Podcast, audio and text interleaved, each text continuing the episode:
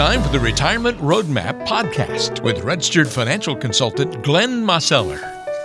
Retirement Roadmap podcast rolling on once again. Great to have you here. Walter Storholt with Glenn Mosseller. Glenn's the registered financial consultant and founder and president of Roadmap Financial Consulting, our guide for the ride here in the Greensboro area with an office on Muirs Chapel Road as we get you ready to learn a little bit more about the financial world. And we're going to do so in a fun way today. We're going to share with you some popular proverbs, and we're going to see what these teach us about money. You know, Glenn, there are plenty of proverbs and axioms out there that aren't meant to be about finances, dollars, money, but we can easily learn some financial lessons from these things anyway. So I'm going to ask you to think outside the box a little bit today. I'll show you the uh, the word or the phrase or the proverb here, and you tell us the hidden money meanings behind some of these popular sayings. You ready for this? Sure, let's do it. All right, here we go. A bird in the hand is worth two in the bush. What do you take away from that proverb generally and also from a financial standpoint? Well, Walter, it's just like, you know, knowing what the situation is has significant value versus what might be, right? And so, um, and depending upon where you are in the spectrum of your retirement planning, you know, the more you get closer to retirement or actually move into retirement, you know, more often than not, it's about, you know, having predictability, right? And so, you know, if you go chasing after something that may or may not happen, sometimes you might end up, you know, chasing it right off a cliff. And so, you know, the idea is that, you know, you say, okay, well, here's what we do know. And we know that we can plan off of this. We know that we can make a plan here and it's going to achieve all of our objectives. And so we start probably heading more in that direction, you know, far more when we're in the retirement phase and, you know, and thinking in terms, okay, we, we need to preserve and we need to make sure that everything that we have is going to last.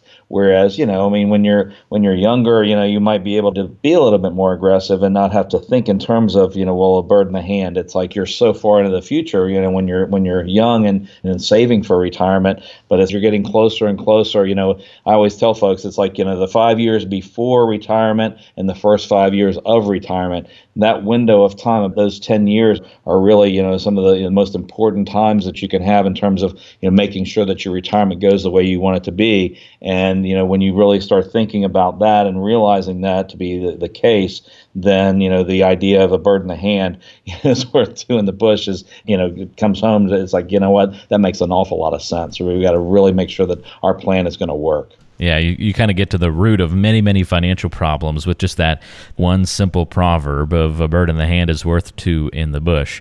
One of the famous and, you know, the reasons, I guess, uh, the things that make proverbs famous is just their simplicity, the ability in just a couple of words to convey so much information. I find that always to be very neat.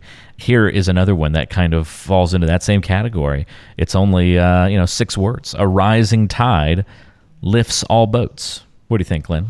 Right. A lot of these things are, you know, are expressions because there's plenty of examples of, of when that is, and, and that that has happened through time, you know, a number of times again and again, and kind of history tends to repeat itself, and if it's not repeating itself, it oftentimes rhymes, right? And so, you know, a rising tide lifts all boats. You know, you kind of think in terms of, well, you know, what you have in, in your retirement accounts and so forth. You're, you know, likely going to be able to, you know, think in terms of you're going to perform with your money as, you know, part of the results that you're going to have is what's going on within the the economy and the markets and that kind of thing.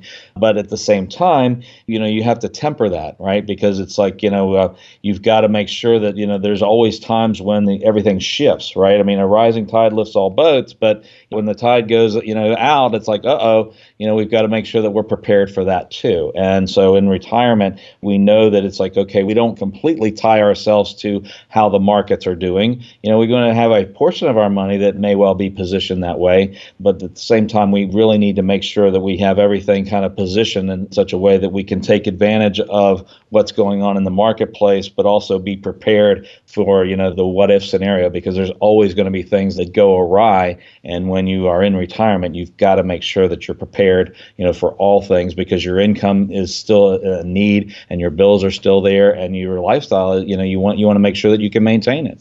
And so we've got a plan for, you know, a lot of different scenarios. And so we can't necessarily, you know, leave ourselves just exposed to wherever the market takes us, so to speak. Whereas that may have been a little bit more of the case, you know, when you're in your accumulation years. It's like, you know, you're really just, you know, you're going for it and you're, you're trying to save as much as you possibly can. But now we make that transition. It's like, okay, we've got to temper that attitude and make sure that we're doing things wisely as we transition into retirement. Well, Glenn, I think that uh, that's such a good saying. A rising tide lifts all boats. There's lots of different financial parallels we can take from that one. This one was, at least it does feel like it was built for the financial world, this next one. And it's maybe the most famous proverb of all. I don't know. It's got to be a top 10 proverb, right? Don't put all your eggs in one basket. I feel like I've heard that one more than any other proverb out there. Right. And um, I mean that's true. I mean you know all along the way. I mean you don't want to put all your eggs in one basket. You want to have some diversification, and really it becomes a key question: is is well, what does diversification really mean? And it can mean different things in different phases of life right? And when we start thinking about, you know, you want to have your assets positioned, you know, in different, you know, sectors of the economy, and the words of asset allocation come up and diversification a lot of times when people are thinking about their retirement accounts. And as you're, you know, saving for retirement and as you're transitioning into retirement, another way of thinking about diversification and not having all your eggs in one basket is, is what types of accounts do you have in terms of how are they treated in the tax code, right? Because, you know, you can have, you know, money that's taxable, you know, each and every year. You know, you could have a, just a regular brokerage account or, or a savings account that's going to have you know the interest or dividends and things like that that are going to be reportable each and every year you're going to have you know tax deferred money that really doesn't have any tax implications until you take it out. And then you possibly might have some tax free accounts. And so diversification through all those types of accounts can really matter in terms of how your money is positioned for retirement because ultimately as uh, i think almost everybody you know can relate to it's not necessarily how how much money is in the account as is how much are you able to keep and utilize. And so, you know, taxes are a big piece of that puzzle. And as we've talked in previous shows about, you know, how not everything is treated the same way in the tax code. And when you have multiple streams of income, as most people do when you're in retirement, it's really key to make sure that you have that diversific that type of diversification as well. The, the other piece that I think in terms of diversification is that you know time segmenting your money, which is a different idea than when you're saving for retirement, meaning that you know you have certain expenses that you're going to have over the next you know year or so, and that money that you need to spend for that you know should be very liquid and readily available. You know, probably sitting in a bank account.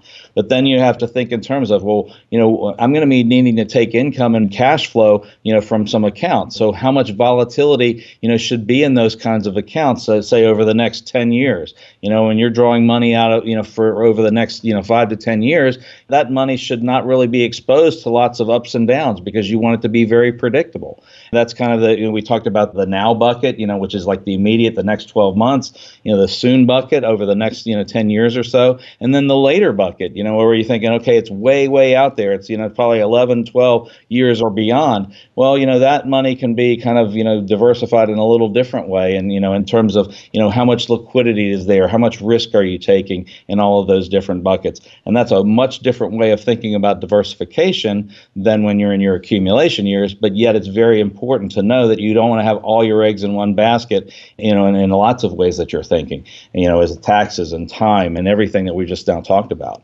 We've all been there before where we have put all our eggs in one basket in something and had it go wrong.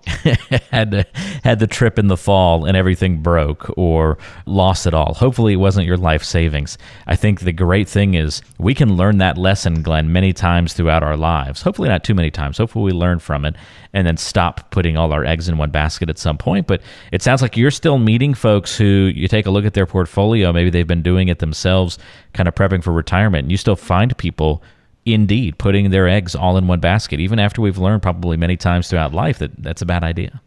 Well, it happens, Walter. And the the challenge is that you know, the vast majority of people that have been saving for retirement, they've been doing what they've been told in, you know, for accumulation strategies, right?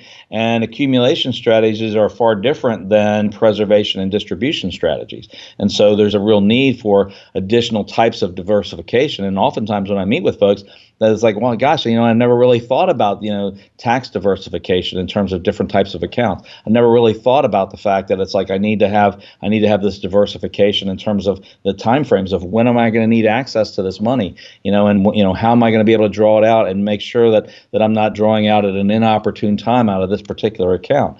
Those are things that you know people kind of have a little bit of an idea about, but it's not really, you know, it doesn't really um, you know penetrate through when they're getting the advice you know when they're accumulating and saving for retirement and it's like oh wow that's a different way of thinking about it and obviously we, we need to add some additional diversification mindsets to what we're doing and strategies to what we're doing in order to really make sure that our retirement is going to end up being what we want it to be Great points as always, Glenn. One last example here for sure is going to be one man's trash, another man's treasure. Where is that in the financial world? well, I mean, that can become a very interesting thing, Walter, when we're talking about, you know, income planning and, you know, and preservation strategies and things like that. You know, oftentimes, you know, I, when I sit down with folks and we, you know, we start talking about, well, you know, what do you have and what do you need? And obviously, you know, most folks is like they're going to have Social Security coming in right? And occasionally they're going to have some pension money coming in. But more often than not, there's typically a gap between what those income streams are going to create and what the need is in terms of lifestyle right and then how do we fill that gap or how do we create an income floor and so we start talking about, you know, true diversification and kind of looking at things as like, well, what tools are available in the toolbox, right? You know, as a holistic planner, it's like, you know, we look at, you know, there's the insurance world and then there's also the markets, right? And typically, you know, I mean, if you're talking to somebody who's a, you know, just solely a market advisor, they typically don't think a whole lot of insurance products. And if you're talking to somebody who's you know an insurance person, they a lot of times will not have a really great opinion about the markets. And I look at that situation and I say, you know what? I mean, I mean the reality is that insurance can do some things that the markets can't do, and there are some things that the markets can do that insurance can't do. And so it's not necessarily it's this is better than that. You know, it's more of a well, what are we trying to accomplish? And ultimately it's like you know what tools are in the toolbox? And if we're comparing you know this versus that it's like we might be comparing apples and oranges. You know it's like what are we trying to accomplish and what's going to be the best tool to use to get us from this point to that point? And so oftentimes when we're in that preservation and distribution phase you know we start thinking about different ways of diversifying and creating stability. You know oftentimes there's things that of thinking about you know, hey, we want to create more balance there versus having everything, you know, moved in, you know, in one direction. And oftentimes we find that there's an awful lot of risk in a lot of portfolios, you know, when we're starting to think about, hey, we need to have some preservation and some additional predictable income. And so, you know, we always want to look and see where people are and what are the needs. And oftentimes it's just kind of opening up your mind and thinking about, hey, you know, I've never really, you know, entertained the idea of using this kind of a financial product or whatnot, but there can be advantages to that. Now, that being said, it's like, again, it's never a one size fits all. And as we do some exploration, there are some times when, you know, folks are positioned just fine. And there's, and like I say, but more often than not, we need to at least entertain the idea of looking at all of the ways that we can get from here to there and then find out what is going to be the most comfortable and the most predictable way in order to get from here to there and then build that plan around it.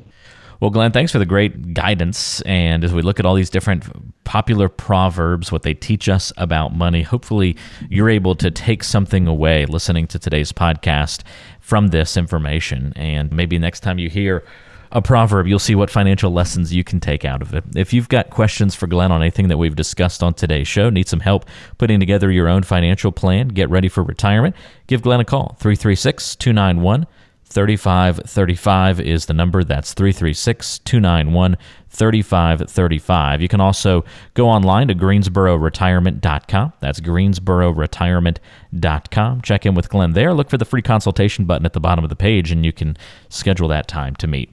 Again, greensbororetirement.com, your place to go. You can also listen to past episodes of the podcast there. You'll find all the links that you need to subscribe to the podcast on your favorite platforms. Lots of other great information there as well. Glenn, thanks for the help today. We'll talk to you again next week. All right, Walter. Take care now. Every week, new podcasts coming at you here on the Retirement Roadmap. Thanks so much for joining us. For Glenn, I'm Walter. We'll talk to you soon.